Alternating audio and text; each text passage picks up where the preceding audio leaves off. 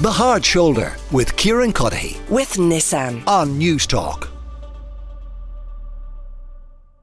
Lots and lots of people are getting in touch, though, about Bambi Thug and about Father Declan McInerney. We were talking about this in our afternoon update earlier. So every day on the show, we kick things off with an afternoon update. We catch people up on everything that has happened uh, throughout the day. And Valerie Cox and Gina London were with me today, and we talked about uh, Father Declan McInerney. He's a parish priest in County Galway, and he has slammed our great Eurovision White Hope Bambi Thug from the pulpit. Take a little listen to part of his sermon. watching the Late Late Show on Friday night. Now, brace yourselves, my friends, for this one. I switched on and to discover it was the selection process for Eurosong, a song that will leave Ireland, that will represent Ireland and the Irish people and what we are all about, my friends. And all I can say is we're finished. We are finished as a country. And before anyone jumps on their high horse and go, he's giving out now about certain orientations. I couldn't give two continental hoots what anybody is, but I don't need it slammed in my face on the Late Late Toy Show, or whatever you call that show was. Whatever hope RTE has of getting any one of us to pay a licence has certainly now, for me, gone out the window.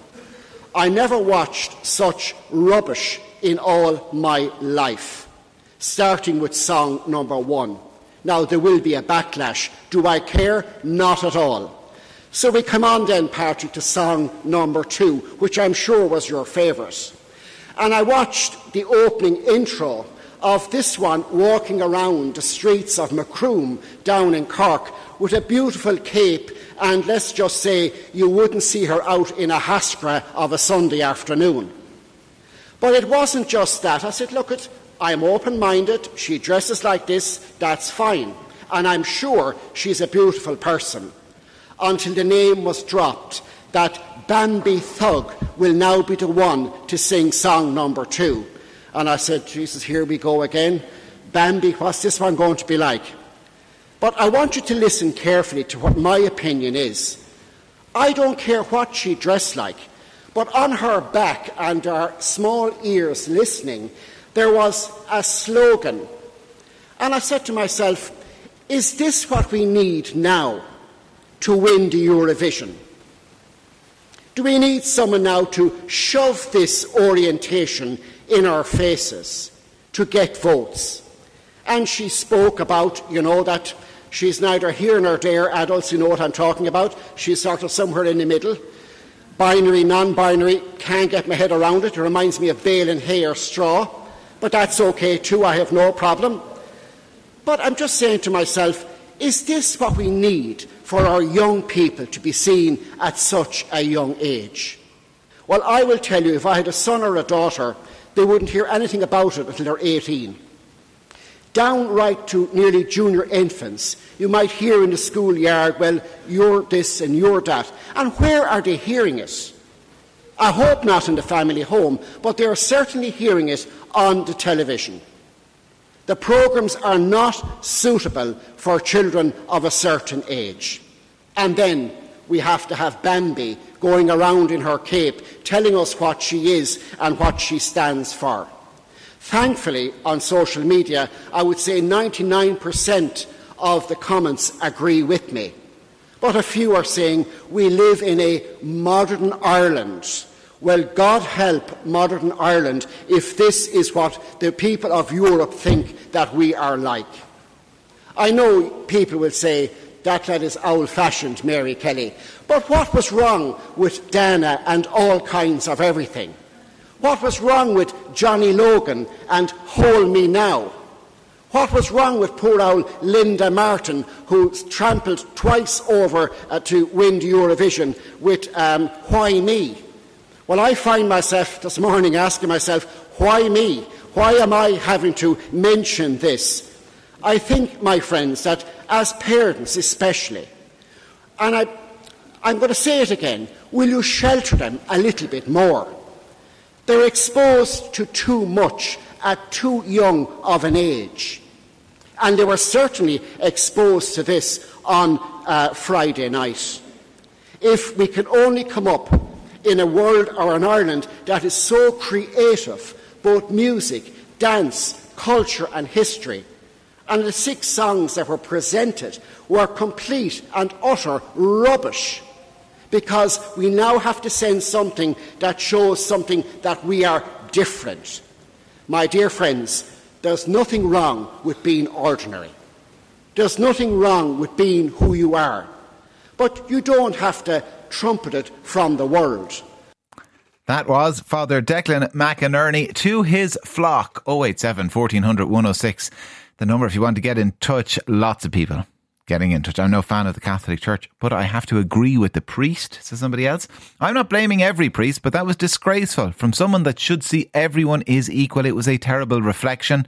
Somebody else says it was a rant from the priest, and what a rant it was. He is living in a bygone age. Who cares what a phasing out obsolete Catholic Church representative has to say? 50 years from now, most villages and towns in Ireland will no longer have a priest or a church due to dwindling numbers. Well, lots of parishes and towns don't have one at the moment. Uh, parish priests uh, sharing parishes, or rather parishes sharing parish priests. And what if a lot of people in Ireland, says somebody else, who viewed the Late Late Show, shared the views of that priest? You know, a lot of people think these things and they just keep it to themselves. 087 1400 106. Father Iggy O'Donovan is uh, with me, a parish priest in Fethard, County Tipperary. Um, Iggy, it's good to talk to you um, as always. What did you make of this? Well, I was just uh, surprised that he that he came up with this at all. I, I, I couldn't really see the point of what it had to do with a homily. I could see it sort of a you know, discussion over a pint the next morning or the next day after the late late. But uh, my goodness, uh, if, if I think he used the line there, look, Ireland is finished. Well, if if Ireland, if the, if this is our biggest problem, I think Ireland is doing quite okay. In fact, it's a talk of a storm in a teacup. But I, in one level, I think Bambi Thug might be quite happy because here we are talking about Bambi Thug and her song for Europe, or, sorry, her, her, whatever way she want um, appendage she would like to be called by, but.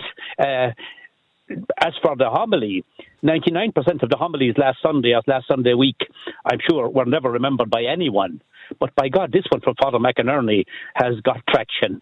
So if that's what he wanted, he's certainly gotten it. But yeah, and listen, he's, he's, he's as entitled to his view as absolutely anybody else out there. And um, lots of yeah. people texting in uh, uh, agree with him. I'm, I'm not sure I, I quite believe him, Iggy, when he says that, you know, he doesn't give you know, two hoots or two continentals um, about this issue. I mean, he doesn't do a good job of, of, of, convincing me he doesn't care about it. No, you know, I think he cares a bit too much about it.